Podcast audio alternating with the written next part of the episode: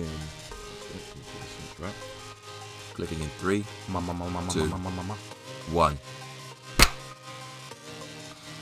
Welcome, welcome, welcome to On Deck with Tony and Ken, where we talk about the nerdy things that make us who we are. Oh, it's a glorious day, man. It's a Yeah. glorious week. Tony, how you been? I've been feeling fantastic and in anticipation of this. This is uh, episode 30, isn't it? This is like a big, well, not a big milestone, but it's a milestone in a way. It's like a trilogy of 10. Uh, but yeah, no, Right. it's, it's been a good week Oh, for I see me. your math. I see your math. You're trying to impress me. Oh, trilogy like of 10. You like that? You like that? Tickle your funny bits, yeah? All right, cool. Yeah, bro. Um, that's, that's nah. what I do. Bread and It- butter, maths every day, bro. it's been a good it's been a good day it's been a good week a lot of a lot of good co- uh, content a lot of a lot of interesting things have actually happened like uh in the news we can talk about some of them but uh how how are you this week how are you today I'm good, man. Um, today was that glorious day that kids look forward to every single year. mm-hmm Sports day, bro. mm-hmm Good old sports day. quick question So Ken. the whole can i ask yeah. you something are you munching right Mhm. now um, sorry, my bad. I could tell the Yeah, way yeah. your lips are smacking. You are loving that Mm, food, bro. Do you know what? It's my second meal of the day. Dude, ain't no second sh- meal of the day. ain't no shame in your game, bro. Man, Just enjoy. you, you, you can hear me tasting. uh, my bad, my bad. Let me just let me just get rid of this. I- Um, I, yeah. can hear your soul tasting it. To be for, to be honest, Your- your- I could I can feel it in your soul. Your soul is slapping its its Bro, ghost, my, ghost lo- lips. my local Chinese, they hook it up, man. Yeah. Like, and, and the main ingredients is duck. Duck, Ooh. that duck fried rice with that chili sauce on the side. Okay, okay. Oh, that duck aromatic, man. Mm. I love it. I love it. All right, cool. Hopefully, uh, it's all gone now. But yeah. Today was sports day, and um, I love sports day because, well, it, it's weird because I, because now I'm a teacher, I'm seeing it from the other side. Because I don't know about you, growing up with sports day, it was always a big deal leading up to it. It was a big deal during it, yeah, and then it ended up being like a, a, a either you're upset or happy at the end of it, hmm right? Whether you got gold or anything. And Yeah. you're also eager to at least get some type of silverware, like Mhm. silver or bronze, and maybe not the gold. Um, seeing it from the other side, it's it's a logistical nightmare. right, right. it's a logistical uh, nightmare. You don't realize how much you have to because we have to escort the kids to uh, the track, and Yeah. I don't know. I don't know about you, but kids are dicks when they walk Mm. on the road. Oh, the They, biggest. they, they they they walk like they own the place. Mhm. Like I, I I pray that you never have to drive or get a bus when kids are getting on the bus or walking on road yeah. They the minute they get a hint of freedom from their parents and feel like, all right, cool, I'm gonna walk at two miles per hour when the light is still red, the red man is still red, and you got people horning, horning, horning, like, yeah, run me over. I'm like, what? They let to play their lives, and Yeah. so the logistical nightmare of like guiding them from the school to the actual track was a bit mad. But yeah, Yeah. when they actually got there, it was bliss, man. yeah, Like it's one of the few times you get to really know kids, uh, because you're so used to seeing them in, in school context. And I and I know this from my previous school. Like when I'm coaching basketball, like the way they are in class is not indicative of who they are, Mhm. right? And and because of that, you, you- I always found it so frustrating during COVID as well because all sporting activities or all clubs were dead and and, and, and, and removed. Mm. So you never got to see kids in a different uh, in a different light. So Yeah. it was good to see some of the some of the worst kids that were quite um, annoying. Uh, usually in school, just Yeah. be like, "All right, cool, sir. I followed your instructions immediately, Yeah. without any guessing, without any BS that they usually uh, figure out. Well, try and think of. They just dealt with it, and it was great, and I loved it. Mhm. Um, yeah, Tony, do you remember Sports Day? I remember sports day back in the day. Like um, my last sports day that I vividly remember was like year nine sports day, and I remember I dominated. Man, I was a beast. Like so, my speciality was 200 meters, 200 meters relay, and uh, originally it was long jump. Then I, I graduated to high jump because I had those ups back in the day. I actually equaled Mm. uh, Lewisham's uh, high jump rep- record, and I think it still I think it still stands at 173, one meter 73. Um, but yeah, I was undefeated in sports day. Nobody could touch me. Like there was one time I was doing the relay. Uh, my the guy before me completely messed up. I think he fell on the floor, and they had had to a, carry the team. To, they had, the team. substantial lead, and this guy like that was n- well, the- on the other team. He was ahead of me, but he showboated, and I just kicked it into that second gear. lapped him, finished the race. I, you know, I, I was just I was just special. Not to toot my own horn, but somebody has to toot it, so it's gonna be me.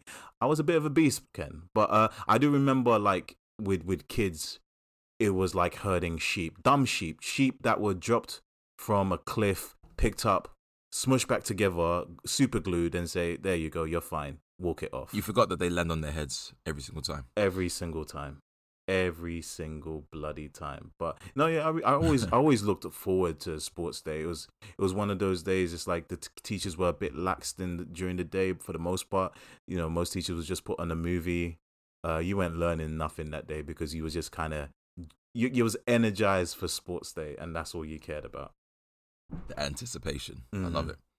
How about you, Tone? How, how's your week been? my week's been good, man. I've been keeping on with the gym.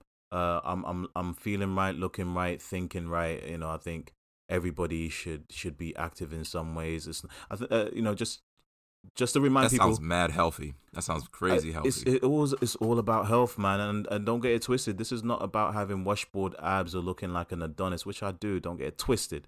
Um, but no, it's about feeling good within yourself, feeling good within your mind, and um, so you can you can operate right. You know, like nobody should ever be fat shamed, and nobody should be ever called anorexic. Like some people just slimmer than others, some people just bigger than others. That's just the way it goes. But you need to be healthy. You need to be able to get to the point that if you're going up the stairs, you're not you're the stairs just in your house, right? Like, you know, seven steps. You don't want to be losing your breath. And vice versa. You don't want to be in an environment where you just out and you just pass out because you're not having enough calories.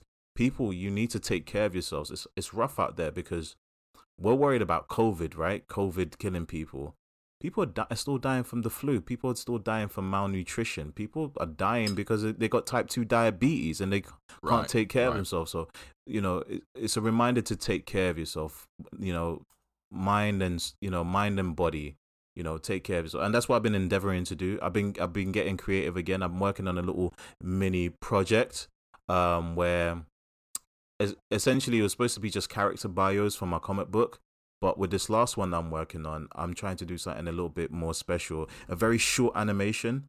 Um, I've got quite a few of the uh, the the frames drawn out. Uh, for people that don't know, when it comes to like you know creating animation cartoons and all that, you're literally drawing in the outside of using computer generated imagery and splining the image, which is like you know manually moving the image. You're actually drawing the each image as its own micro movement, then stacking them together. You know, like with those old flip books back in the day, Ken, where you you know you'll draw like a bit by bit, then when you rolled it through, it created a movement. oh yeah, and I that's that. and that's what I'm trying to do. So uh, I just been having fun with it. Um, but you know, all, all in all, like from the f- previous week, the biggest highlight of my week was getting to go to cinema again, watching a huge movie like what we're going to talk about today, Black Widow.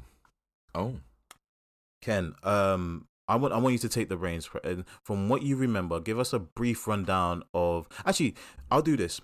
I'll give you a brief rundown of who the Black Widow character is in terms of a history. Then I want you to give me a brief rundown of the uh, solo movie.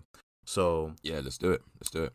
Black Widow, she was first introduced in Iron Man 2, kind of like uh, initially believed to be like a secretary, but she was actually secretly working for Nick Fury to look after um, Tony Stark. This is during the time he was struggling with uh, his uh, his chest pain. It's a nice way of putting it. He was actually, you know, had that mechanical thing in his heart to keep his heart pumping. Uh, oh no, to keep the shrapnel out. Uh, over over the course of the MCU movies, she's played a pivotal role in one of my favorite movies, Captain America: Winter Soldier, where you see her build a bond with uh, Cap, and you actually find out things about her, you know, her history in terms of working for the Red Room, you know, being a Russian spy, uh, then defecting to Shield. Uh, you get a little bit more in the Age of Ultron, where you find out some of the, the sick things that the Red Room did to uh, their operatives. Um, then it comes to a head when we get to uh, Infinity War and Endgame, where ultimately she fights the good fight of trying to maintain order when Thanos does the snap and everybody dis- dis- uh, disappears. Uh, to the final battle where they have to find the Infinity Stones, and she sacrifices herself uh, in the hopes to get the um the the I forgot which soul uh the I think it's the Soul Stone I believe right Yep. and uh, and she's effectively dead.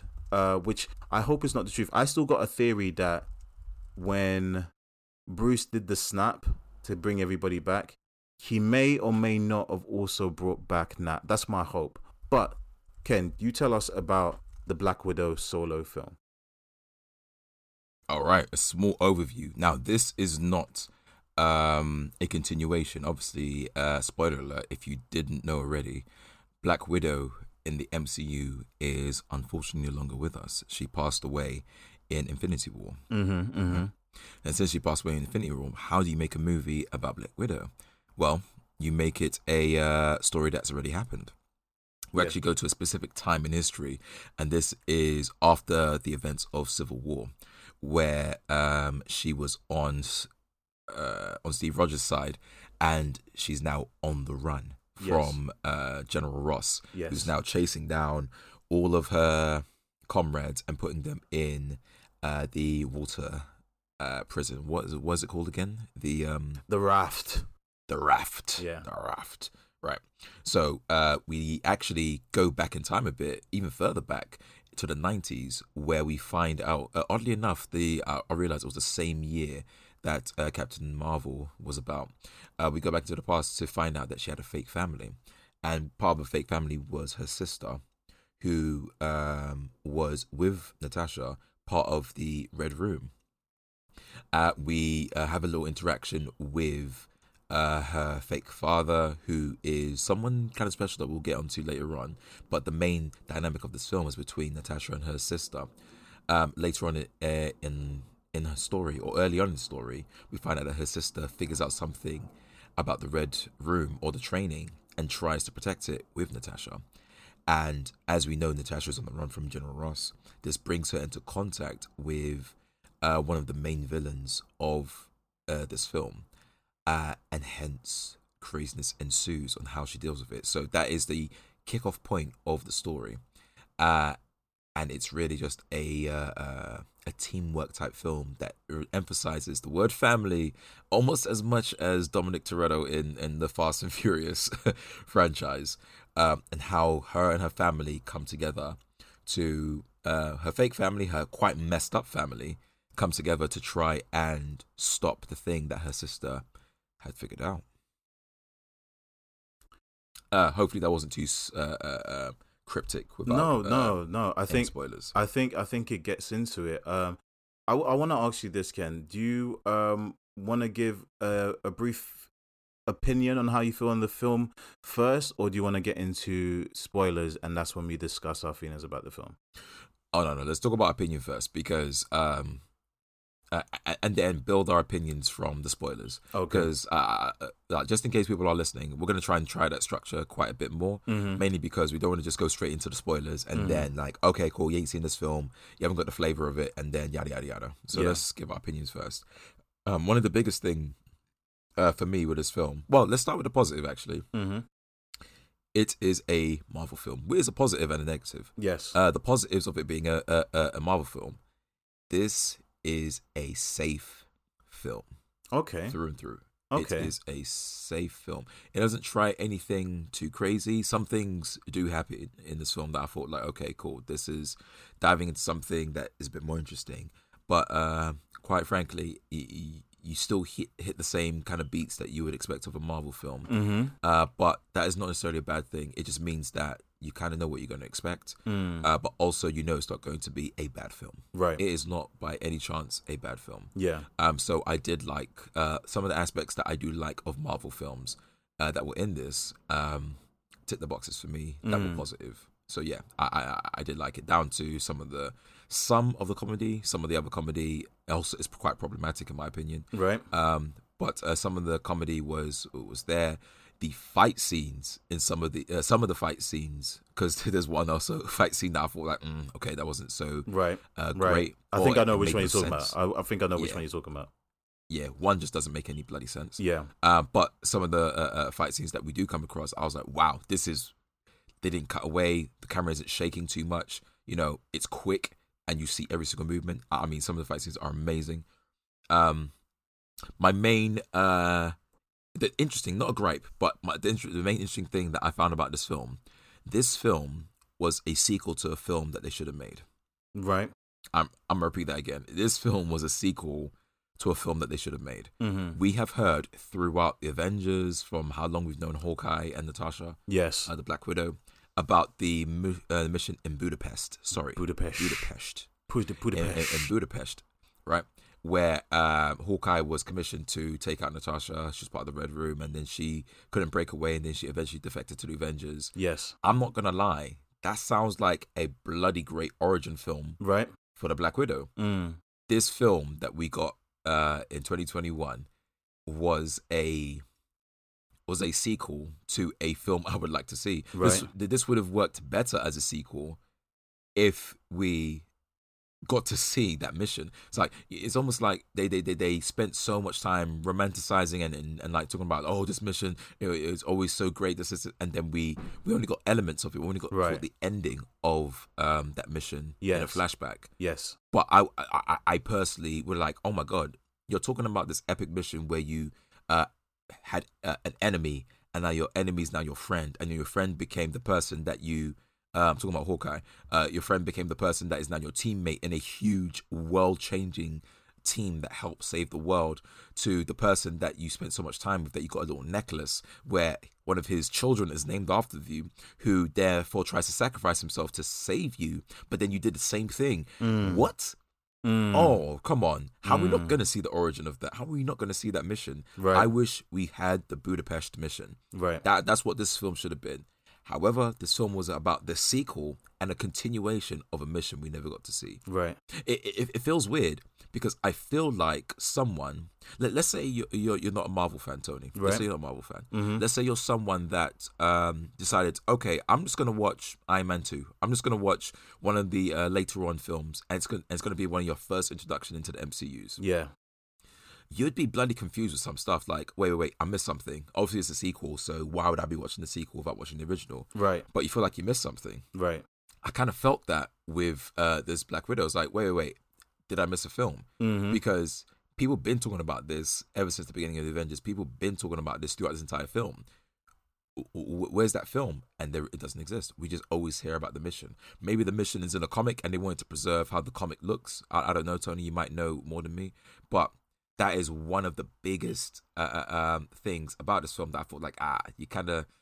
It was a missed opportunity. Right. It was a missed opportunity. Maybe they were trying to be safe. Remember, like the uh, Kessel Run with Han Solo Right. they wanted to maintain the the mystique of uh, of that infamous or that amazing Kessel Run that Han Solo did. Well- and when they actually showed it in the film, it was like wham wham. It wasn't spectacular. Although- it actually although- felt better as a uh, myth. Yeah, Although I I did like the spectacle of it, but it wasn't necessary. It's because your imagination would have been a hundred times better anyway than what they I agree. depicted. So, uh, is there anything else you want to add on your analysis? uh, my analysis there's, there's there's a few things, and we'll get into the spoiler talk a little Okay. bit more. Yeah. Uh, um, but uh, the the main other thing uh, uh, was that I, I I I love how they are always trying to look for.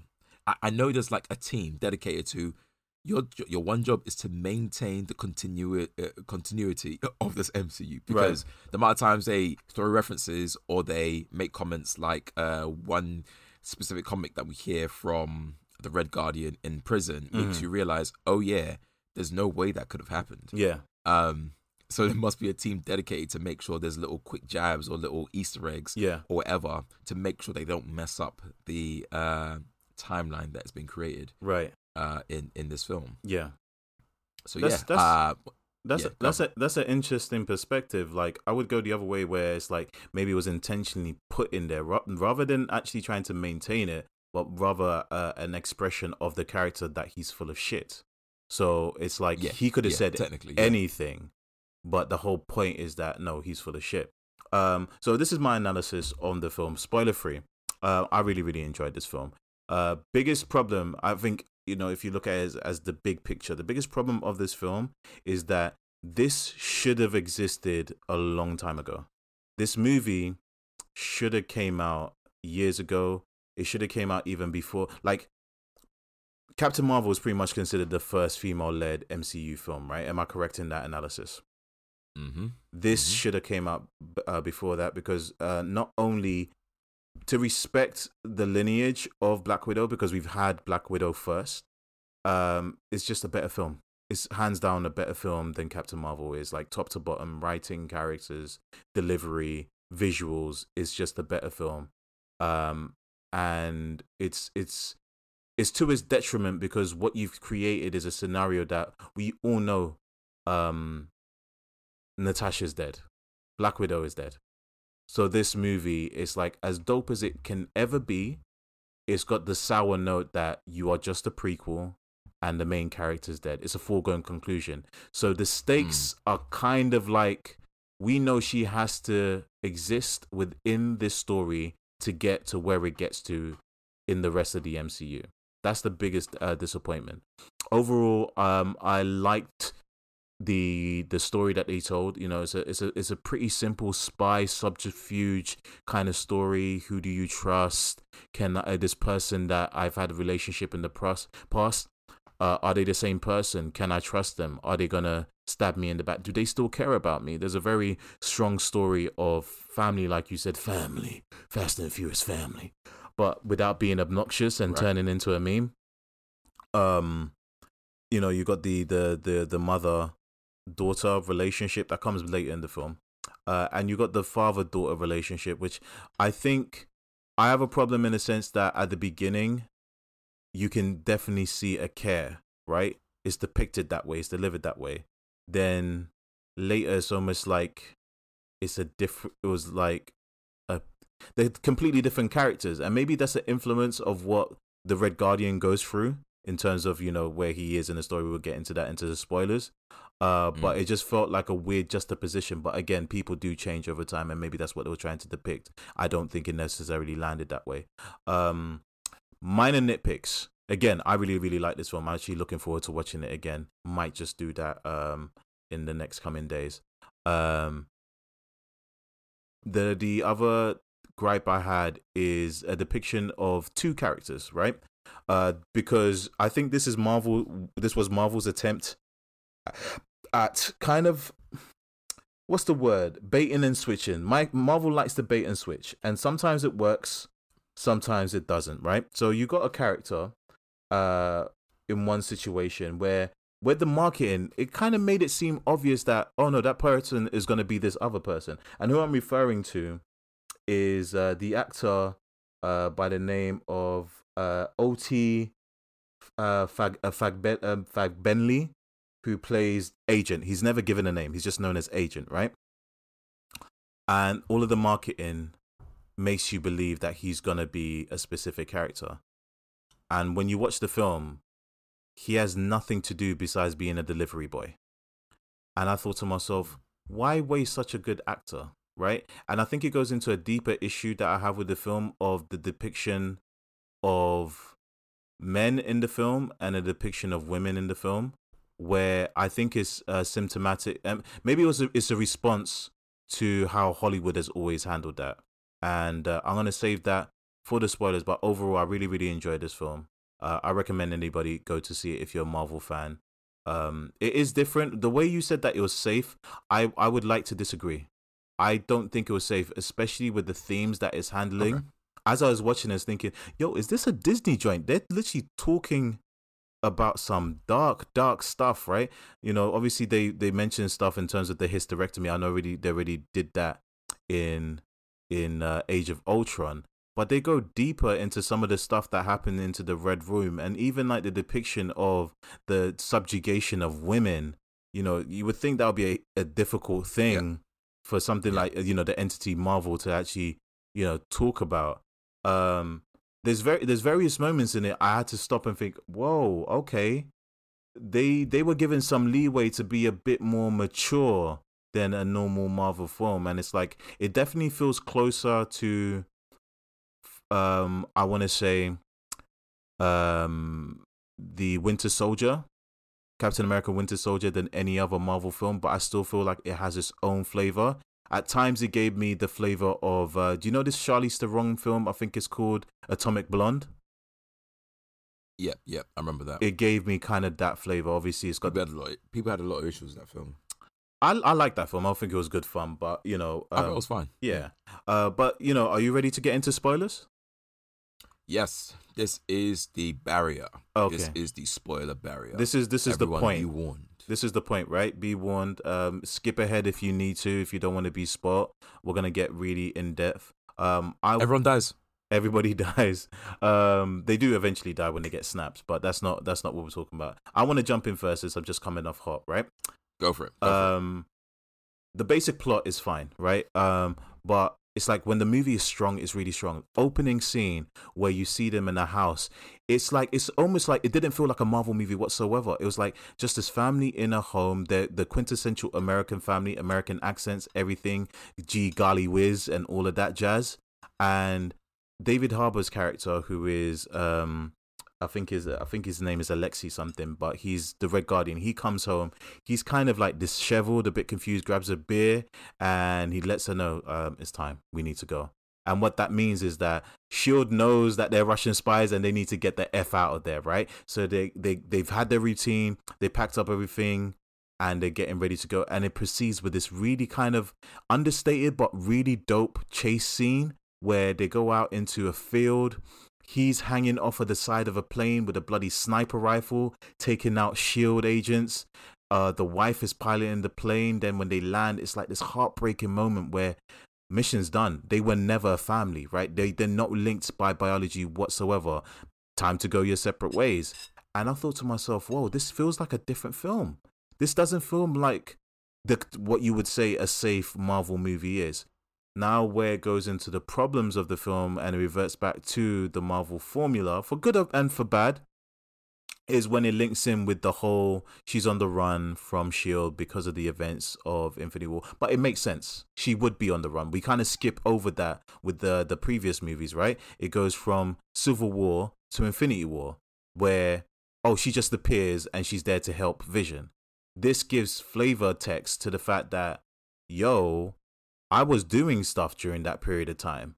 I was literally fighting for my life. Some people chose to surrender. Some people chose to go on house arrest. Some people are still in the raft. Nah, nah, nah, me. I'm a survivor. And there's this dope moment where she's completely tricked Ross. And she's like, he thinks he's caught her by her her GPS, right? And they've tracked her down to um, a bathroom at a gas station, right? And it makes it look like that because she's in a bathroom somewhere. Pans out, she's already in bloody Norway on in a bathroom of a, a ship, and he just shows up at a gas station and it's just a uniform and he just looks like a, a dumbass.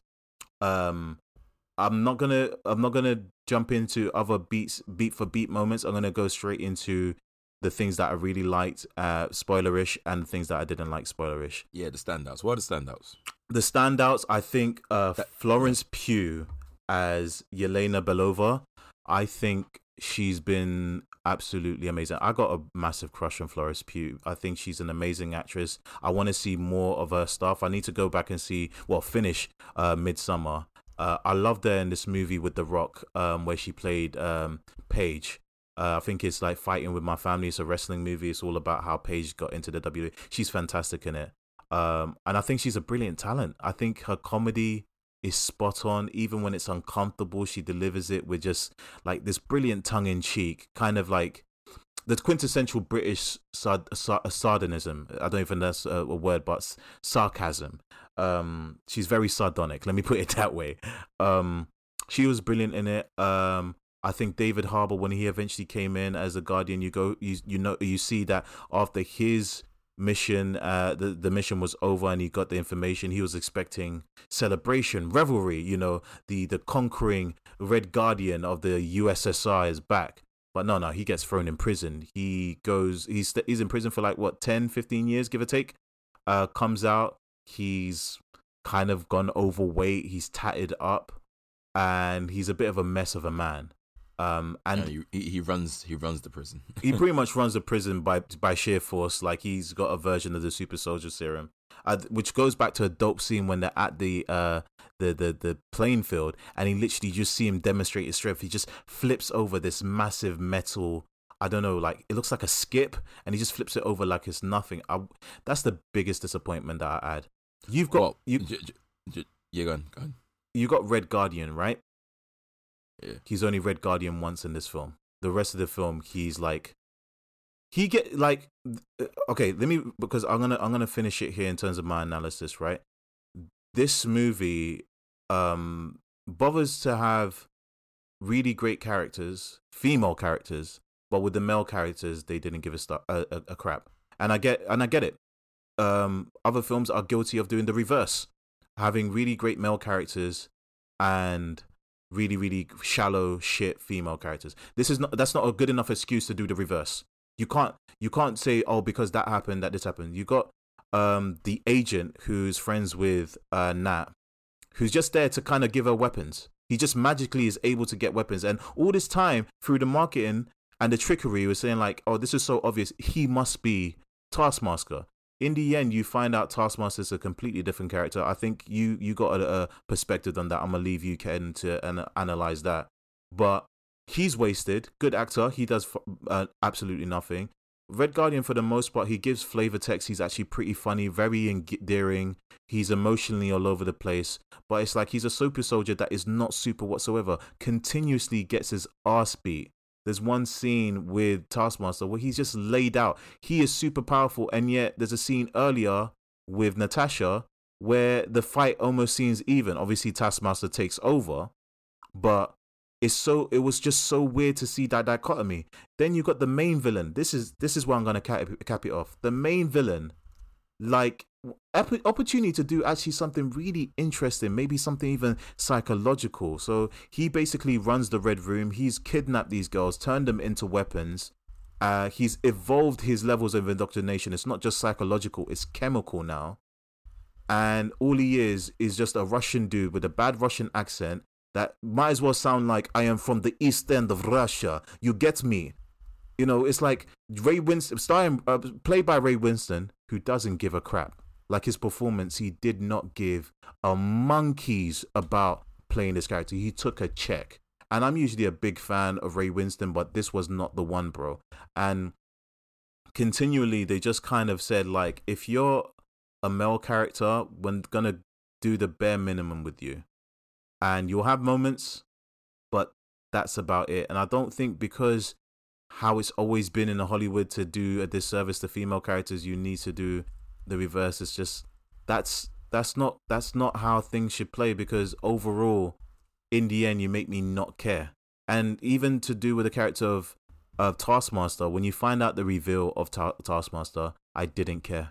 I because it just felt like it came out of nowhere and but that's a, a interesting dichotomy because I bring up a gender issue, but that's even twisted on itself. That's my analysis. Overall, it was a good film, but it was a shortcoming of lim- limited scope writing. They thought they thought one way, but didn't follow through in terms of making everything rounded, and that was unfortunate. Yeah, um, yeah, it, it, it did feel like they they had something but then there was a lot of okay, let let's just let's try and be exciting in a lazy way. Yes, yes, I'll definitely and, agree and with that, that. that. Yeah, that, that that's what it felt like. That's and unfortunately, the lazy ways that I do that is the is the switch between characters. They try to uh, um, trick people, mm-hmm. but the I, I get why they did it. It's because every look, you drop a little trailer, you drop a little video or something or anything. Yeah, literally a million people, at least a million people, are analyzing, having their hot takes, write articles, making YouTube videos, making Instagram videos, making Facebook, making all the predictions and everything. And then the ones that are most probable, people start liking and posting and reposting. So it's so hard to keep secrets. But that is still not a reason to try and spice things up and, and throw people off. Mm-hmm. Like Marvel have been smarter than that in the past. They've been smarter with the end credit scene of uh, Spider-Man: Homecoming. Yeah, when Captain Marvel just literally like breaking the fourth wall, saying like, "You guys are idiots for sitting here every single time." You said Captain Marvel, you mean Captain America? Captain uh, Captain America. Apologies. You look like just sitting there just doing nothing, and even in um, was it um, what's it? What would you call it? Uh, oh, with WandaVision with the uh, Mephisto, mm-hmm. everyone was on Mephisto's nuts. Yeah, like you know they they have shown that they can be clever about this and throw people off. It doesn't always have to be so on the nose. But even if it's it is on the nose, for example, like what we've seen in you know um, Falcon and the Winter Soldier, where we kind of knew where it's going. We didn't care. There wasn't too like uh, uh, with who the um, power broker was. Yeah. So many people made predictions, correct predictions, but what did Marvel do? They just followed through with it. Mhm. Yo, well done, clap for yourself. Mm-hmm. Well done. We're just gonna keep moving on. However, just like I'm about to talk about uh, with Taskmaster later on, which I, I will talk about in a bit, but uh, you, you said something interesting, Tony. Mhm. Yeah, uh, when you talked about uh, Alexei being um, uh, the Red Guardian, Yeah. and how like he was put in prison and then nothing was done with him. Yeah. They, they they keep doing this in in this universe. Yeah. where you have the Red Guardian, you have uh, Captain America Mm-hmm. at the beginning, not later on, at the very beginning of Captain America, uh, and oh, there was another character, and oh, sugar, who was it? Who was it? Anyway, if it comes to me, it comes to me. But just looking at those two characters, you literally created super soldiers. Yeah.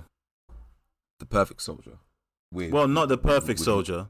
The the the, Well- the the the pinnacle of human physique. So they're not the perfect soldier. Well, when I say perfect, uh, yeah, fair enough, and maybe not uh, in a whole rounded type of way. Yeah. but perfect in the sense that, like, all right, cool. These lot can run faster, move faster, do things that other men cannot do. Yes. right. So you have people like this. Why would you just bench them? So they benched Captain America in the first film, Mm-hmm. even though he was a superior uh, uh, phys- uh, uh, a person, and then they benched Alexei Yeah. in Russia and threw him in prison. Like, yo, this guy is loyal to the country. He's not asking for too much. Yeah. He's not trying to mess up anything. Like, why don't you put him on more missions? He's literally he can lift a tank. Yeah. Like Captain America, like they benched him. He had to break rank, which he should have been court-martialed for, Yeah. to save his people, Yeah. to save his squad. Right? So you literally created a super soldier. What? can I add something? And you bet. You go. All right, so this is why your point is actually really interesting, right? And I wanted to add this. I think there's a dichotomy in storytelling in, in storytelling there, right? So with Captain America, his whole benching was multi multi multifaceted, right? The fact is he was really expensive to build and they could only do it once because Erskine uh died. Right? So they couldn't reproduce him. So they thought we spent billions on you. We're not risking you getting shot and we just lost our money, right? But in terms of the story, it creates an obstacle for the hero to overcome. Now, the dichotomy is they didn't do any of that with Alexei. He was just benched. Like they could have literally taken that moment to say that, oh no, the reason why he was benched is maybe uh, the villain, uh, Ray Winstone's character, who's so uh, uninteresting, I can't even remember his name.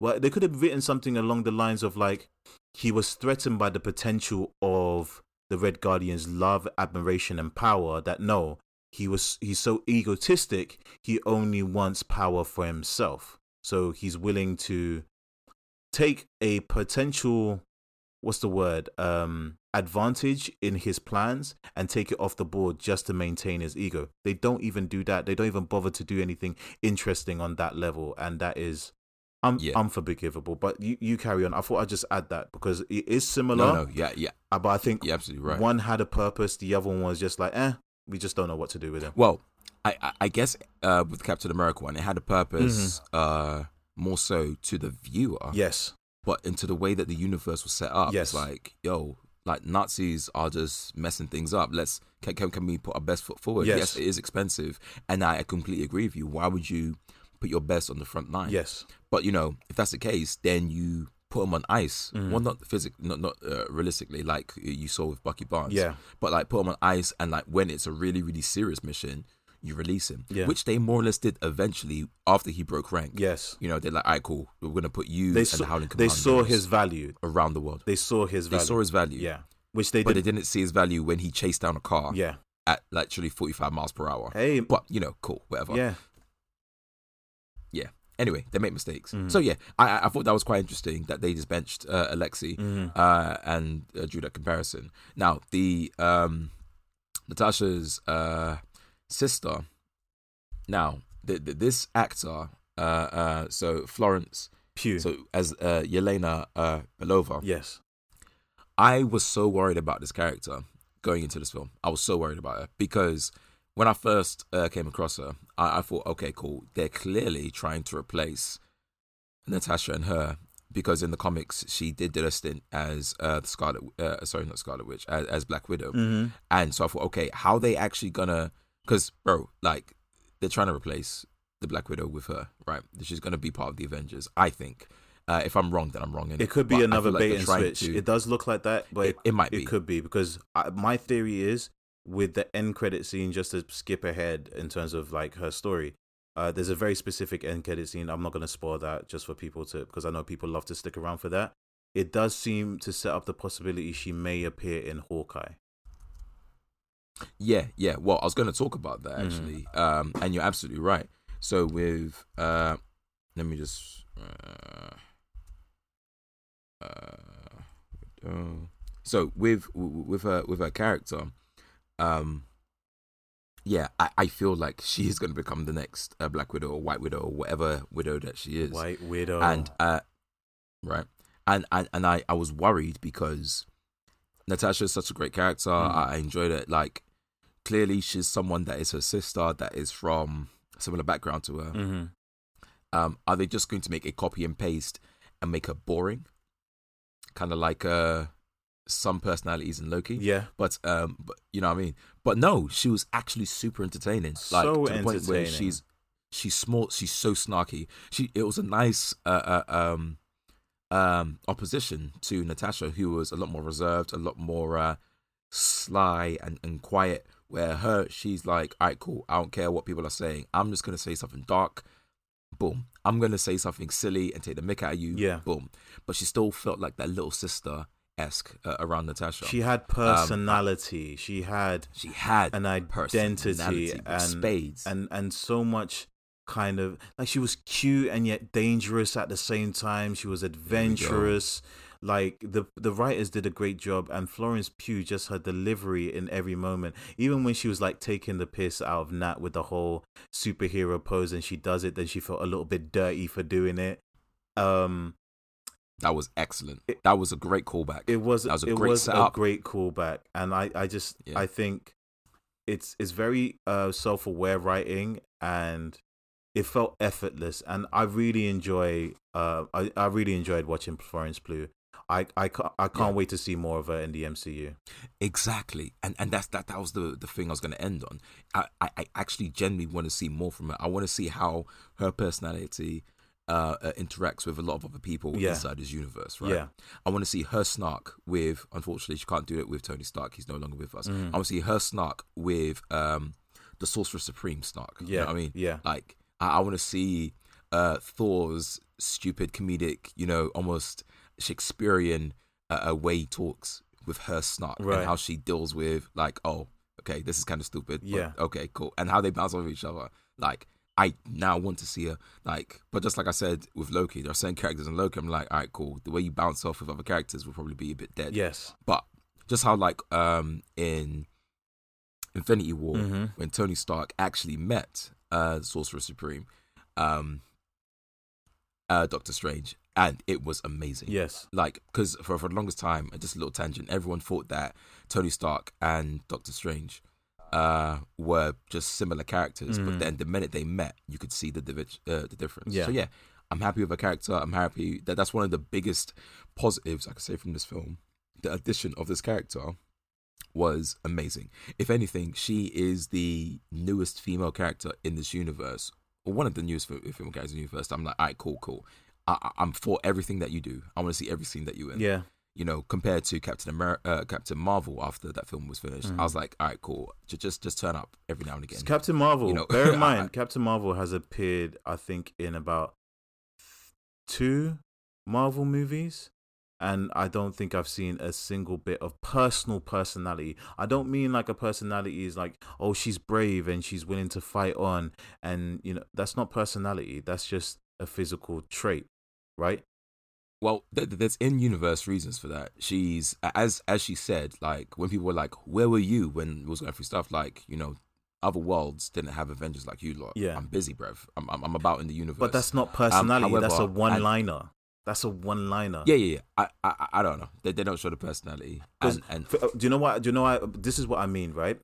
when they did Okay. when they did Captain Marvel, they thought, oh, to show a personality is just showing her having a Nirvana t-shirt. I think it was a Nirvana t-shirt. Either that or was the Clash. Oh, I see what you mean. now. Whereas you mean. Florence Pugh, the she's got a vest on, and it could be innocuous, and it's the same vest that Natasha wears in Endgame, right? But they give a sto- a story for it. Oh, actually, no, it wasn't Endgame; it's Infinity War. They give a story for it, and they not just a story in terms of like I got it from my sister. It's like. Why did her sister get it? She's really into pockets. It's silly. It's nothing. It's equivalent to Tarantino's scene in Pulp Fiction where they stop to talk about the difference of burgers in America and England, uh, America and the UK. It's it's not plot specific. It doesn't move the plot forward, but it gives you a glimpse into the characters. Like, yo, she's just she's just a person that likes what she likes. She's never liked something before because she's always been mind controlled. But she's discovered Yeah. I really really like pockets on stuff, and that's character. That's something you know that I it reminded me remembered. the most? What what does it remind you of? it reminded me of a kid that first got his like a, a, birthday money Mhm. and was self-aware that they can actually go to the shop. And what do they do? They're not trying to buy water. They're not trying to be. They're trying to buy sweets. They, Yeah. they just buy what they like, Yeah. and you know they don't know what to do with themselves. And like, I'm just buying this because you know I haven't had this opportunity before. Let me just go crazy. Yeah. Let me go crazy.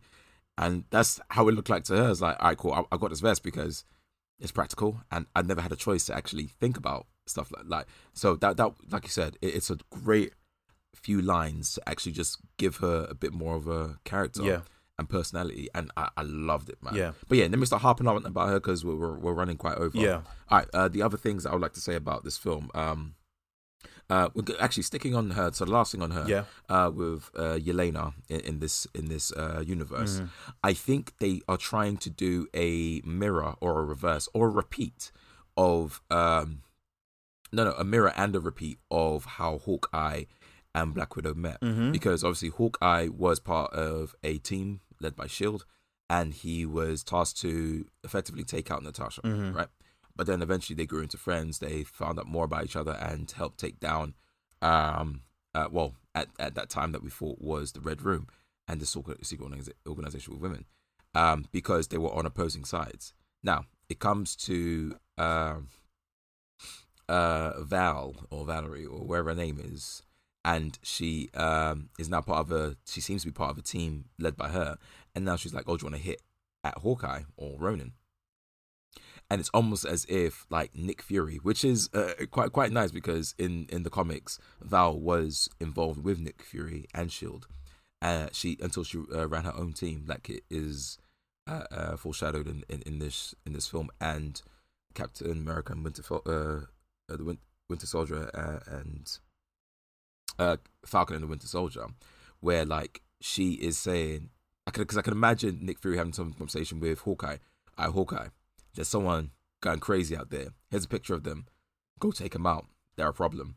And she more or less did the exact same thing to uh, Yelena. Said like, I call Yelena. Mhm. There's this guy, like there, there, there- there's this guy, but this time there's more of a personal touch to it. It's like, all right, cool. He took out your sister. Who's the reason for why your sister died? Go, go for it. And I already know when we get the Hawkeye TV show, there's going to be friction. It's going to be friction that's been created from uh, that conversation. She's going to try and shoot for him. He's going to try and uh, defend himself, and then eventually they're going to have a kinship through the love that they have for the sister, and eventually there might be the bridge to bring her into the Avengers Right. kind of similar to how Hawkeye brought Natasha in. So yeah, I I I, thought that was quite nice. Mhm. Um, yeah, so like a, a lot of positives in the future with this. What's the last thing? yeah? Go for it. yeah, go. No, I was just gonna ask you what your opinion was on Taskmaster.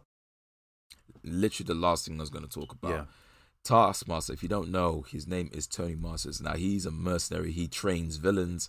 He's the person with a photographic fighting memory or physical physical photographic uh, memory where he can literally copy everything just by looking at them. So he can So copy Captain in the comic America's books, strength. in the comic, I mean, uh, m- sorry, m- I just wanted to add. In the comic books, it's referred to as photographic reflexes. Yeah. So basically, he can see an action that you produce, and he can reproduce it perfectly, automatically. That reminded me of that uh, mutant kid, uh, the black kid who could copy anyone's style just by looking at them. Mhm. Who was able to beat Wolverine. Yeah. What was his name? Uh, I I don't. I was gonna. Prod, uh, Pro, Prodigy. I think it's was it? Prodigy. Yeah. Granted, there's Prodigy, been like, like- there's been like three different, uh, I think four different prodigies in in in in X in X Men and the uh, the Marvel comics, but yeah, I think at least, I think the one you're referring to was a, a one of which that was called Prodigy. Right, right, right, right. So, if anyone has seen Iron Man three, you already know what I'm going to say. Mhm. It's the it's it's the Mandarin Part Two. It's the Mandarin Part I Two. disagree. Now- I disagree. Well, But yeah, I'm not, I'm not saying like like yeah. When I say the Mandarin Part Two, it, it, it's it's a thing where um a character was established quite well in the comic, Mhm. be be it uh, good or bad, and then it was completely ch- uh, changed for almost a uh, for a lackluster ending or a lackluster uh, conclusion, or even something that people won't because people have an idea of how certain characters or significance of certain characters are in the comics. For example, the Mandalor- uh, the, the Mandalorian, the uh, the Mandarin Yeah. in the comics is a big character Yeah. just Tony Stark.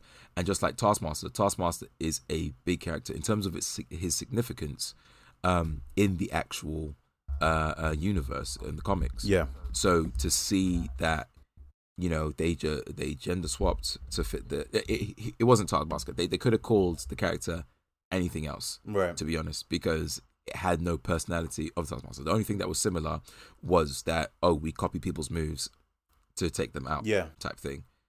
Um, played by Tony Masters, but Tony Masters is nowhere to be seen. Unfortunately, they um they completely changed it to be the main villain's daughter. yes, That uh, Natasha, like I was talking about before, the Budapest mission Yeah. mission that she and Hawk I went on. yeah, She used this little girl to uh take a bomb to her dad, who was the bad guy, to blow up here that floor in the office Yeah. to eventually take him out and therefore destroy the Red Room yeah, um, which I well, me get on something in a, a bit later on, and then from then I knew the daughter was It was so From then. obvious. from from then. It was so obvious. From then, I literally turned. From I literally turned to my partner and said to myself, "Oh, yeah, Taskmaster's the little girl."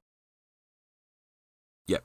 And easily, and I've easily, and the easily. thing is, the problem I have with that scene, and I call bullshit on, is that she's point blank range to an explosive. That one, like, didn't kill her, and also didn't leave a scratch on her dad.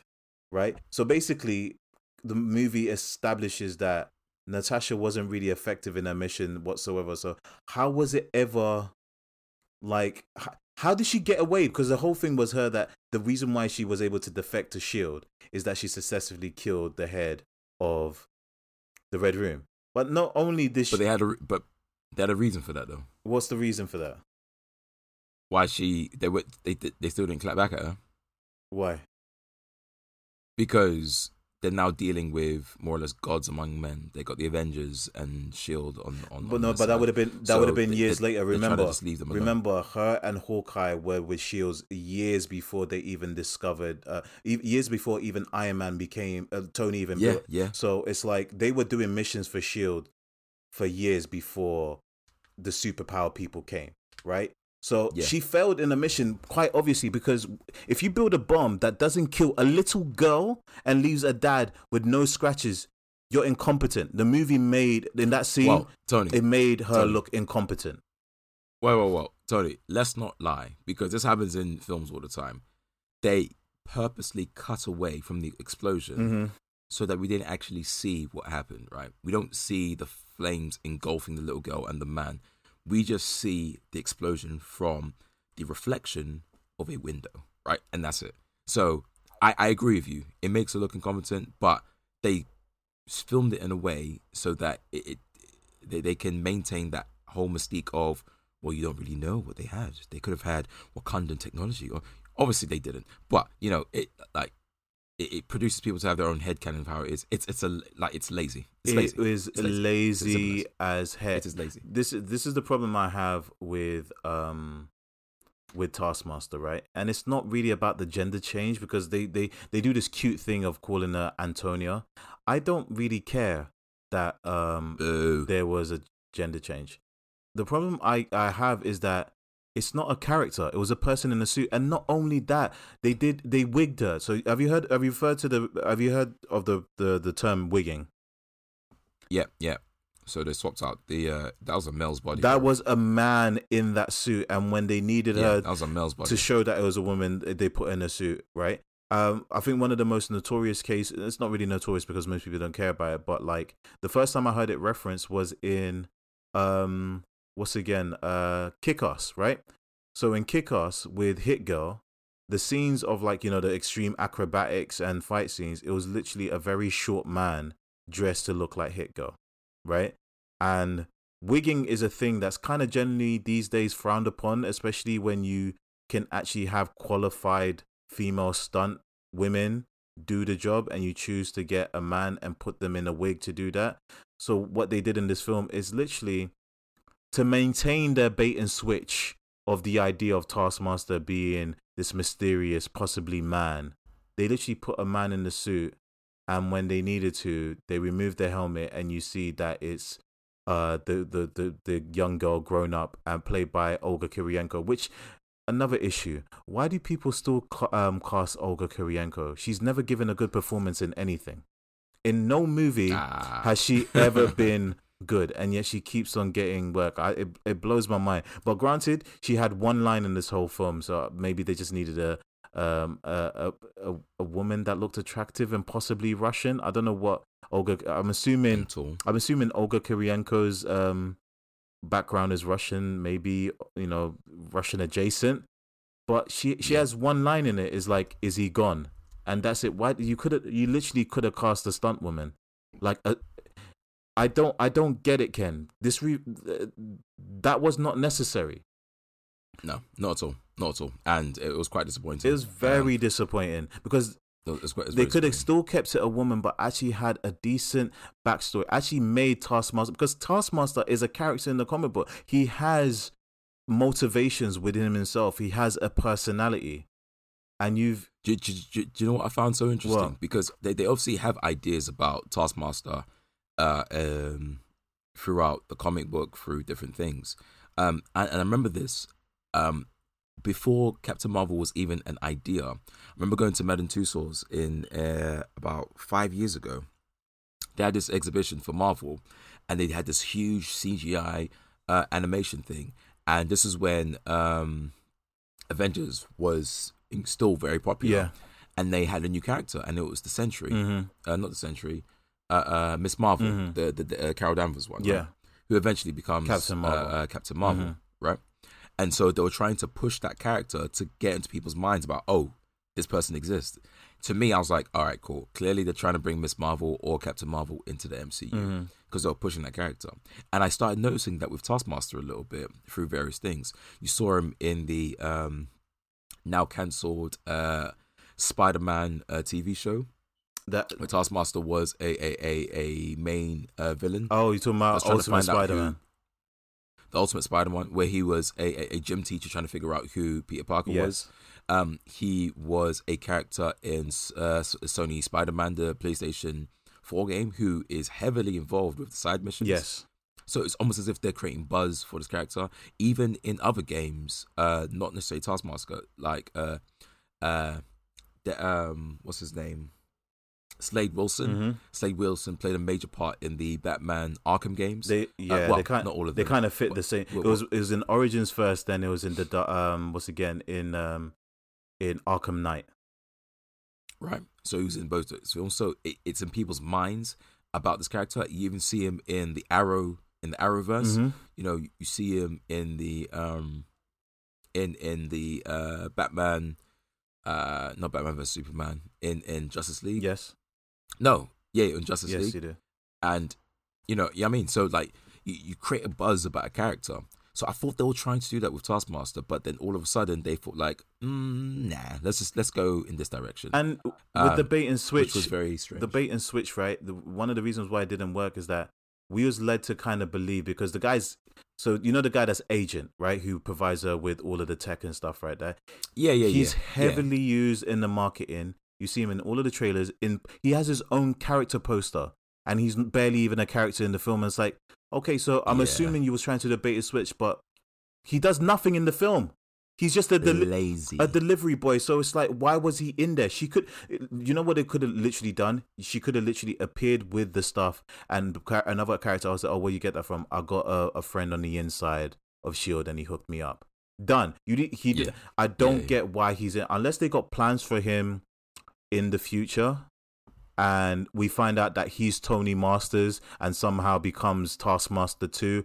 I, I don't really know, Ken. I don't understand. Mm, Like, yeah. Marvel needs to stop doing this shit of having characters and doing nothing with it because the whole struggle they had at the beginning of the MCU, the way they worked out, villain issues. not just villain issues, they had character issues in the sense that they didn't have all of their characters. You've gotten to this point where you've accumulated all of these characters through acquisitions, through deals, um, previous deals, you know, running out. And you, you've reacquired these characters, and yet you do nothing with them when you have them on screen. What is the point? Why bother write a character so shallow that he might as well be cut from the edit?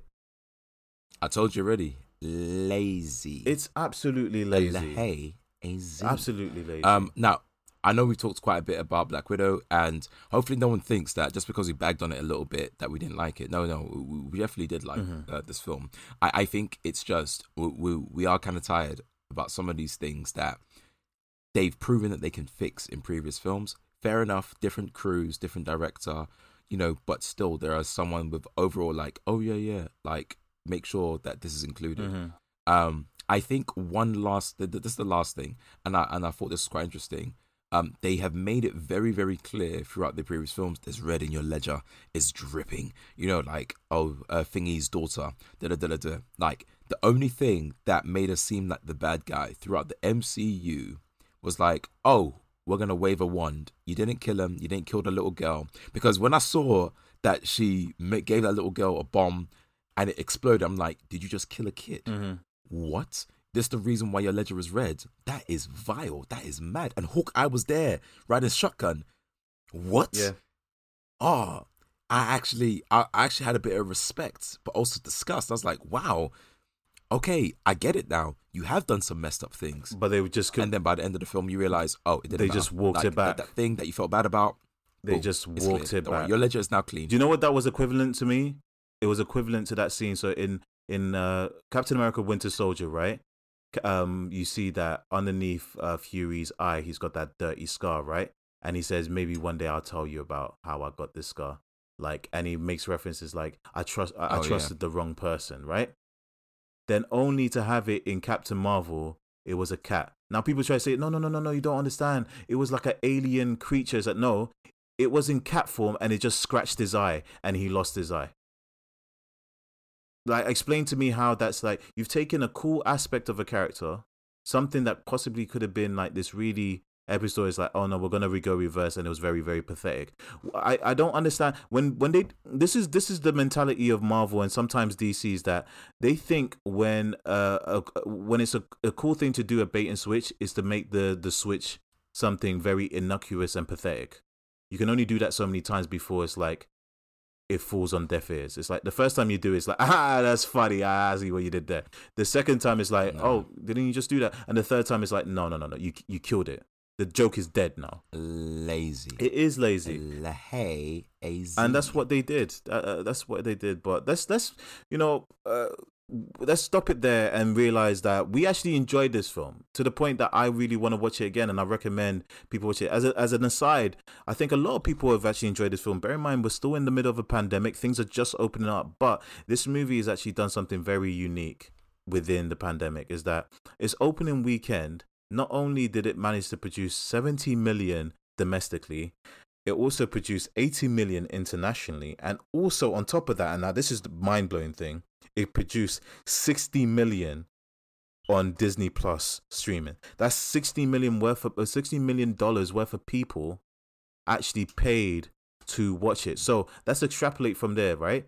If the if this uh, Yeah, that's 210 million. 210 million, Yeah, wouldn't that's what you just told me. That's total, right? But the thing I find really interesting is that if you work the math in terms of uh, Disney Plus, right? If it, if they made sixty million, Disney Plus to actually uh, stream it, right, is twenty dollars to to stream it, right? So that basically means three million people actually paid to watch Black Widow online. I think this has set a precedent for Marvel that they might be open to actually be continue doing it. It's just ne- necessity that they did this with Black Widow because they could only delay it so many times. But to actually make a clean 60 million off of your your your your your digital platform, you're not splitting that with cinemas. Yo, they're gonna be doing this some more. You're gonna be seeing a lot more of this. They've done it with. Oh yeah, They've done. They've done. that's a good number. That's a that's a really good number. Two hundred and ten opening weekend total. Like even if it doesn't break a billion, because that's the expectation that they have for their films now. Given the situation, they're probably saying like, "Hey, we've made our budget back. Now this is the opportunity to reap a profit, a sizable profit, even in this, you know, lackluster world that we live in." But I say kudos to to to the Black Widow film. Kudos to uh, Scarlett Johansson um for you know you know finally getting her solo film and just knocking out of the park. I really enjoyed this. I th- i hope by some miracle with how the mcu is going with multiple multi- uh, with multiverses and timelines we somehow get scarlett johansson back. Or maybe she's done. We don't know. But um i wish this came out earlier and she had sequels to the point that it does feel like a sequel to a movie that should have actually had the first film. Um but you know, maybe we can argue that the first film was the uh, you know the winter um sorry civil war but i digress. Let's talk into a, a little bit about the other stuff we were watching. Uh rick and morty ken tell us about that the last episode of rick and morty you watched. Oh, you mean Monday's episode? monday's episode. Oh, Sunday's episode. yes Oh my lord. yes Um. Okay. Now, we know. Well, me and Tony, we know, and a lot of people in this world know that Rick and Morty isn't The Simpsons. no It isn't Family No. Guy. It isn't American Dad. No. Now, all the cartoons I just mentioned were these cartoons that broke boundaries of perverse, broke boundaries of oh, that's just a bit trashy TV. Oh, South Park. Let's not forget about South Yeah. Park. But have the undertone of being somewhat self-aware or sometimes intelligent. Not all of them. Now, Rick and Morty has been touted as one of the smartest shows out of all of the of that category, right? And because of the lengths that they go to prove their point. yeah However, in this episode that dropped on Sunday in America, hmm they took it to a place that was so simple, yet so messy. yep In the only way Rick and Morty can do it. yep It's almost as if, it's almost as if it can be described in a couple of sentences. And I feel that's how they uh, like they they they they they, they, pitch their Mhm. shows. Tony, in a couple of sentences, pitch the fuckeries that you saw on Monday morning. i can pitch it in one sentence ken attack of the killer giant sperm Attack of the giant killer sperms. I like your effort, Tony. I really do. That was pretty good. It's crazy. So like let's get let's get into the plot, right? So the whole plot of uh this episode of Rick and Morty. Spoilers ahead, people, for people that haven't watched Rick and Morty, but we'll get into it. Um so Morty goes to visit his mum at work. She's a horse surgeon. And he notices a machine right in the middle of the surgery. And it's a machine that has one specific goal. Uh, is to make a horse bust a nut.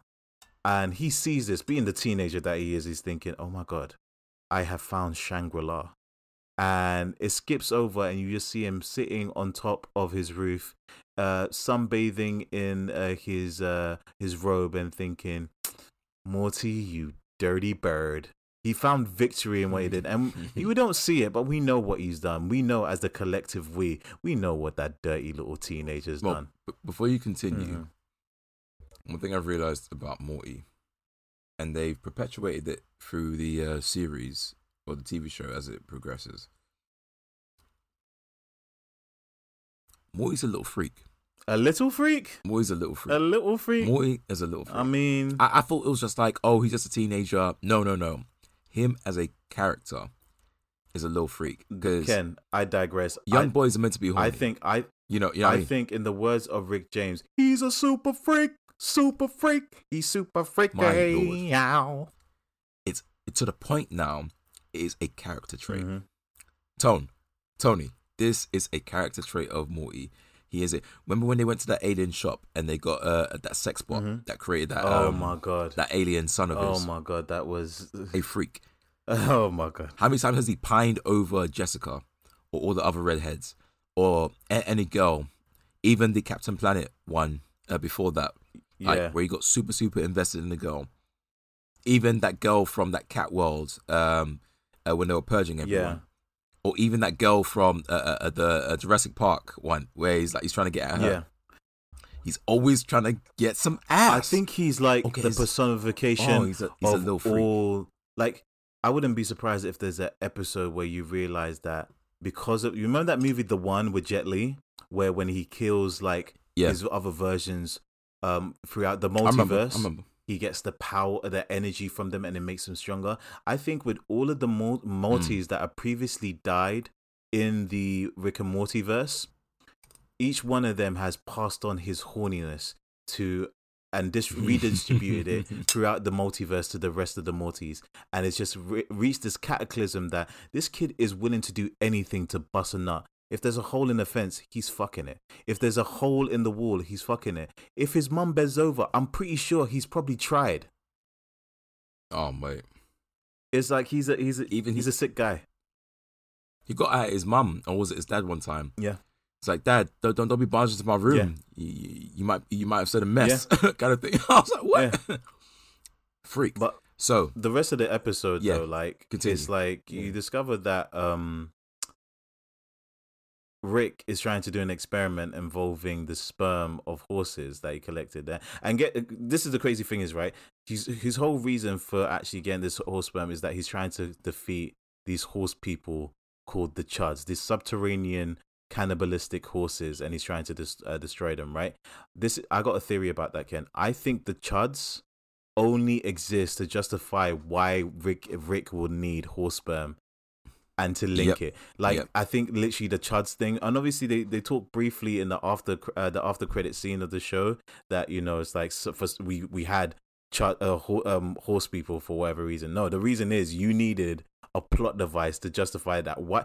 Because otherwise, it's like if the Chuds didn't exist, it's like wait, why do you need horse semen? This seems very convenient. It's like no, no, no, no, no, no. It's convenient but we need the convenience. And the convenience is okay, horse people. What are they gonna do? Ah, they they Yeah, eat people, yeah. and Rick doesn't like that, so he has to destroy them. It's like, and it's this whole thing of like, Rick. Rick does the experiment. It goes horribly wrong. He believes he creates the giant killer, um, sperms, um, and he obviously gets he thinks he gets caught out by Morty, and Morty said, "Hey, don't sweat it, dude. Everybody makes mistakes. It's no big deal." So Morty is trying to play off this lie to help Rick play off Oh, the what lie, dick. and they both lying to e- like, well, they're both trying to lie to the world. The lies get worse to the point where uh, Morty eventually gives up and he admits that he was the dirty bird that inseminated the machine, leading to the killer sperm. And he has one specific sperm that has got an eye for some reason that he's really close to, and it culminates in that the way because these sperms they don't stop reproducing. There's millions of them. They even got a queen, which uh, does make sense. Apparently, I don't know. Um, and that queen is basically trying to, you know, world domination because she feels jilted by Morty for years and years of spanking the old pony and killing her brethren. And the only way the government, bear, bear in mind, the government run by uh, President uh, Keith David. Keith David is one of the greatest voice actors on the planet. I, I, I dare you to tell me otherwise. Um, but he has one of the sickens lines in it. Uh, I actually tweeted it at him. Uh, he's ignored me. I, it, it hurt me a little bit, but I'm not getting into it. Um, but their whole plan is that the only way to defeat the killer sperm is to attract them to a giant ovary, which the ovary comes from, no, no, no. Oh, a giant egg which is an ovary. is an ovary. Well, the, well, ovum, ovum, Oh, sorry, sorry. Yeah, of course, of course. ovum within the ovary. Sorry, so which is an egg. You can say egg. Yeah. Yeah. Either way. Um, exactly. but the the the the egg is from his sister, and the movie the episode ends with one of Morty's eggs, uh, sperms fertilizing the egg. They shoot the egg into space, and now it's a giant space baby that is from an incestuous union. This episode is sick, Ken. So giant ins- incest. This sounds like something South Park would do. I think South Park might have done incest baby at some point, but they didn't do a giant space incest baby. You need to one up when you're doing the sequel, Ken. You can't just do the basic stuff. It's like Fast and the Furious. They've driven every vehicle. The only thing they didn't do, Ken, is go to space. And you know what's the next one, Ken? They're going through hmm. time, bro. And after that, they're going through reality. I guarantee it. They're gonna they're gonna do it with the power of family. Yeah, yeah. I, I don't know where they're going with this. Oh, they might go in the opposite direction. They might go to mole people. M- Or, like, oh, they'll bury it in subterranean. the ground. Oh, Subterranean. Yeah, they they're going to find the chuds. Yo, this can episode, this episode can um, it's it's sick, bro. Like Dan Harmon is a sick guy. He's a real sick guy. All sense of the words, Tony. It, it's very sick. It's very Oh my god. sickening. Oh my god. I think I think I think Um, Dan Harmon that that yeah. that I think that week he thought to himself, I got no way to progress the overall story. I just wanna let's just put stuff on the board, throw some darts. We're gonna do some Mad Libs, and we're gonna make it work. And you know what? It was thoroughly entertaining. I was laughing all the way through. Uh, Giant Space Incest Baby. I want that to be a spin-off show. I'm gonna watch it every week. What what's happening this week on Giant Space Incest Baby? Well, he's discovered another planet and he's sucking it to uh to help with his teething. Great. Roll credits. I I'm watching it. I'm watching it, Ken.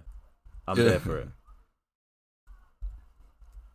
Um, do you think people have uh, uh, complaints about making a giant incest baby? Um, I think with everything that's happening in the world today, if it's not doing anything to sexually harass women, people don't really care. And I think that's why Rick and Morty has mostly gotten away with what they're doing because neither Well- of the creator creators have sexually harassed anybody. It's like, well, that's not the news du jour.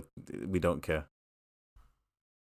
Well, just letting you know that as much as I, I agree with you, people tend to be a bit more. But any, anytime it deals with certain topics, people do kind of flare up quite a bit. There have been complaints about uh, the Because incest. you know what? They can't complain because guess what, America? You have incest babies. You have been making incest babies. Okay? We in England there's Well, incest I- babies. It's just they're just not giant space incest babies. Get over it. Well, that, that's the thing. I, I, I was I was watching a video Mhm. about our uh, our heritage and our background, Mhm. right? But if it was to trace back our um, generations by I don't know how many generations, maybe um, back in uh, let's say four hundred years or Yes. so, right? So your great great great great great. Let's say like you got ten greats going all the way back it ends up being a stupid number of uh, of people Mhm. part of your family, which to the point where if you did the math, makes no sense because there are you know give or take eight billion people on the earth right Yes. now, maybe just a bit under that, right? And then in all of time, there's been you know several billion for Right. sure. The number of you go back far enough of the greats is even larger than that. So everyone has a common ancest- uh, ancestry. All that tells you is that, yeah, there were incest babies. There were, there had to be because the number, babies. the number at the end, doesn't doesn't make sense. Yeah. Then you like people that shouldn't have been sexing were sexing, Yeah. bro. or not, not, not, not saying shouldn't, because probably at the time it was okay. Some people marrying their first cousins. Ken, no Ken, problem. we don't even have to go back to the great greats, great greats. Right now, incest babies are being made. Brother cousins Yeah, are making love to their sister cousins and eventually becoming brother sister wives.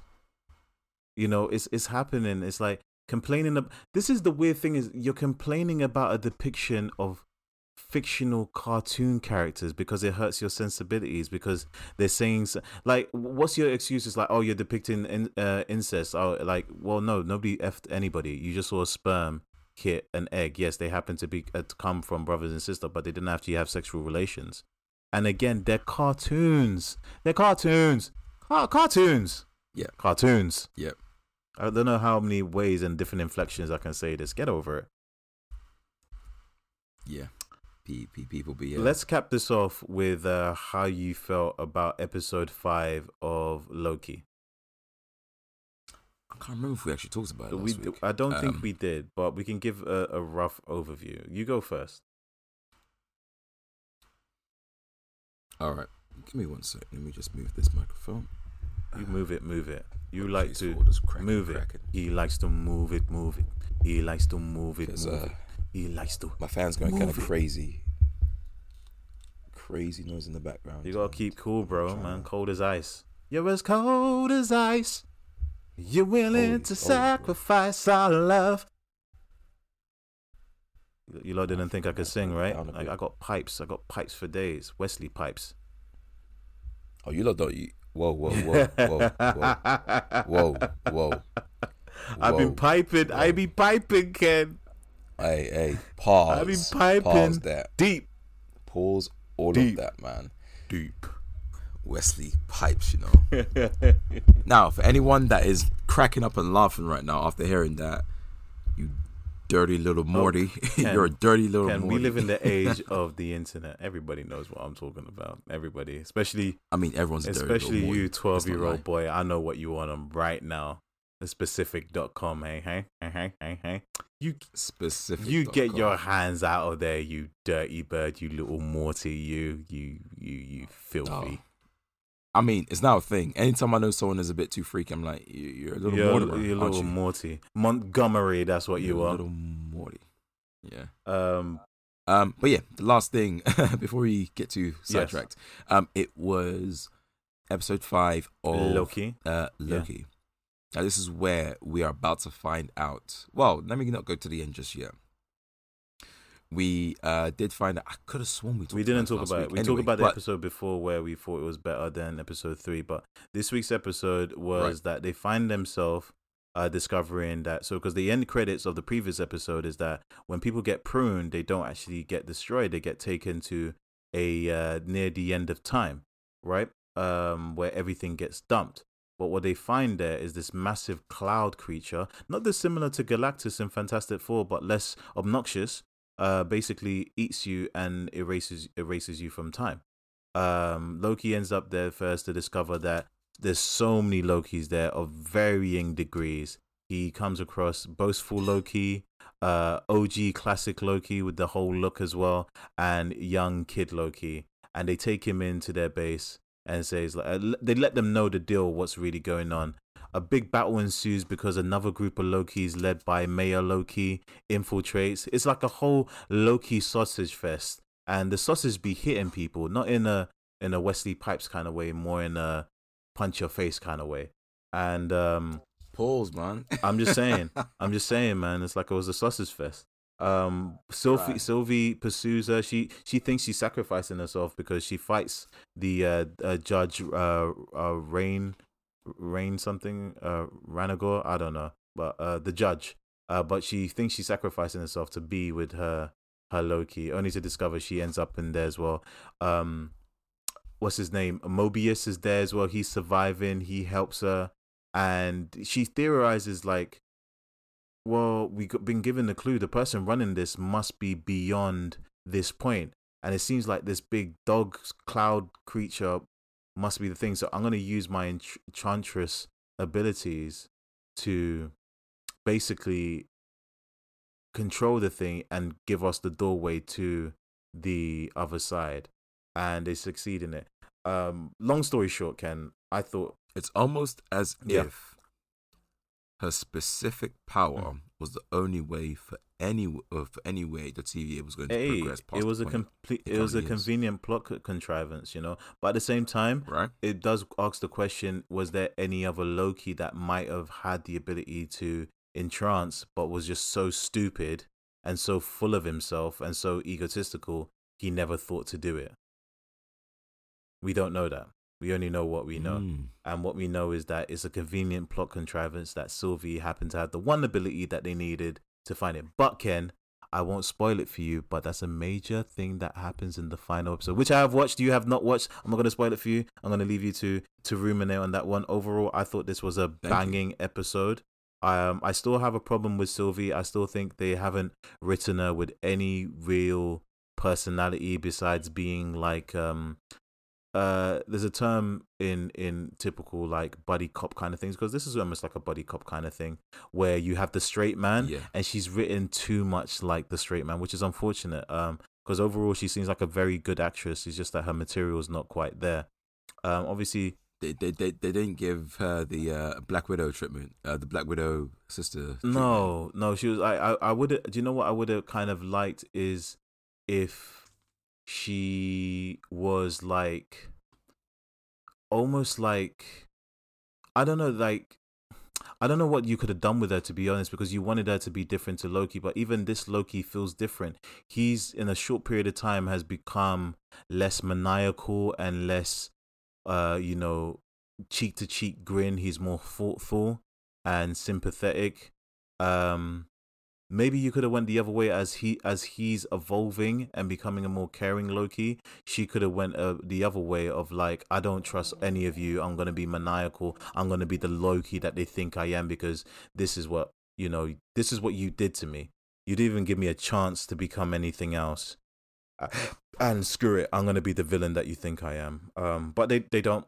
Uh, but that's neither here. I think overall is a very strong episode, very entertaining episode. Again, they spent money on this. One thing I want to do, Ken, once you finish the final episode, I want us to rank the Disney Plus shows. I'm talking about WandaVision, talking about Falcon Winter Soldier. I want to talk. Uh, I want to talk Loki. Where we feel in terms of the hierarchy, what takes gold, what takes silver, and what takes bronze.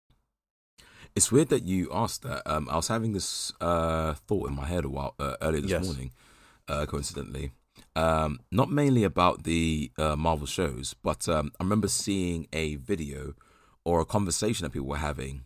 Um, someone was saying something quite controversial that some people might find controversial. Mm. I don't think it's controversial, but uh, some people were saying that uh, Blade with Wesley Snipes was, huh, not Wesley Pipes, with Wesley mm-hmm. Snipes is better than Black I Panther. saw that. I saw that on social now, media, and I thought to myself, yeah, it was a pioneer. Well, that, that's the thing. When when when I was when when I first saw that, I felt like, ooh, mm, how do I feel about this? But then I realized that it, that's exactly what it was. How I felt yes. about yes. it. Like how good a film is is tied so much to emotion. Mm-hmm. We cannot take away how people felt about uh, uh, seeing Wesley Snipes for the first time being so badass and his actual Marvel character. Yeah. And we can't take away how people felt about Black Panther, how much that meant for them as well as a people, as a mm-hmm. culture.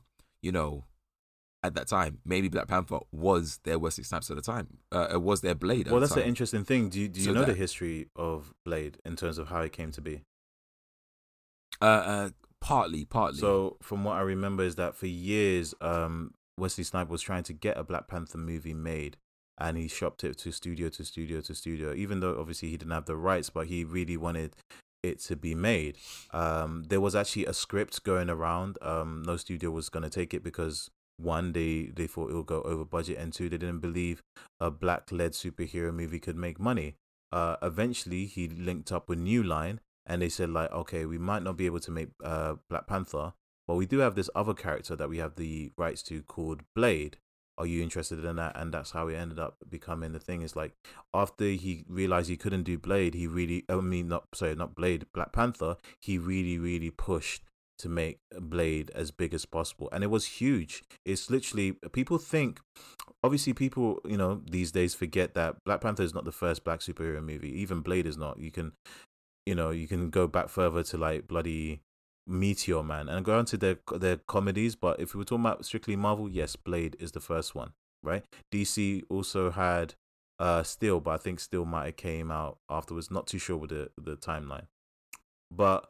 Blade was a pioneer, and it was one of the first pioneers, not even just for black superhero movies, but superhero movies, period. Because Blade predates Spider Man. It literally cemented in studios yeah. that superhero movies can make stupid money. First Blade movie made a lot of money. Second Blade movie made a lot of money. The third one made a lot of money, but it wasn't a good film. Um, but you know that's that's that's the situation. I would love to talk about that once you've watched the third the yeah. third uh the the final episode and we can really get into it. But overall, Ken, how did you feel yeah. about episode five? I mean, well, just to finish the point I was mm-hmm. trying to mm-hmm. make, because um, yeah, I completely agree with everything that you said. Like, and hearing that story again is just mind blowing and and so inspirational. Like, and and the whole idea of ranking the Marvel shows so far, it's going to be so difficult to rank mm-hmm. them for that same reason. It's so hard to for someone to make a decision between what is a better film between Blade and Black Panther. Oh, it's, it's that's it's easy. That's so easy. much. I think I think Black Panther is better than Blade. But if you ask me, what's better better between Blade Two and Black Panther? I go Blade Two. Well, that, that's that's a whole different uh, Mm. fish. I'm just using that as an Yes. example, right? It's it's all linked to your emotions, Mm. isn't it? It's all linked to your emotions. So when we ask ourselves, uh, when we do rank the uh, Marvel show so far, we have to separate the two and give technically two rankings. One that you genuinely messed with, that you enjoyed, maybe even evoked an emotional feeling out of you. That was gen. You just it wasn't because of the cinematography or, or, or the creative Mhm. things uh, uh, uh, um, that was happening, you know, behind the camera. More so to do with okay, how did it make you feel? Did it succeed in making you feel? Which does link to uh, creativity of writing for sure. Yeah.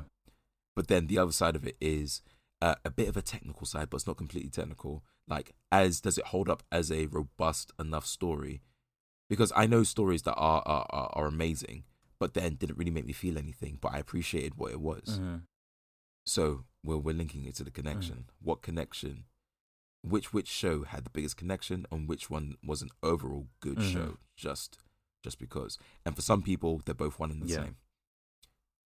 All right. Well, uh, I think that's a good place to wrap up. Actually, um, really enjoyed this episode because I really enjoyed talking about uh, Black Widow for all its positives, for all of its faults. Um, I still think it was a thoroughly good watch. Great week of content this week. Uh, you know, you know, go out watch um, Rick and Morty. Watch um, watch Loki, uh, the final episode is a banger, Ken. I can't wait to get a reaction, and we'll definitely talk about that and other things to, to watch as well. Um, uh, Superman and Lois is actually going strength to strength. And really, we don't talk about it much because it seems like it's it's regular TV. There's not a lot of hype there, but I'm thoroughly enjoying it. So check it out. And um, yeah, this is us signing out. Catch us on our social medias. Uh, Royal.majesty for myself, Ken on uh, I am Mr. Ken, and find us on ondeck.podcast on Instagram and Twitter. Do the thing, hit us, give us a like, follow, subscribe, evangelize us to your friends and anybody that's interested. And uh, this is me signing out. Peace. Adios, people.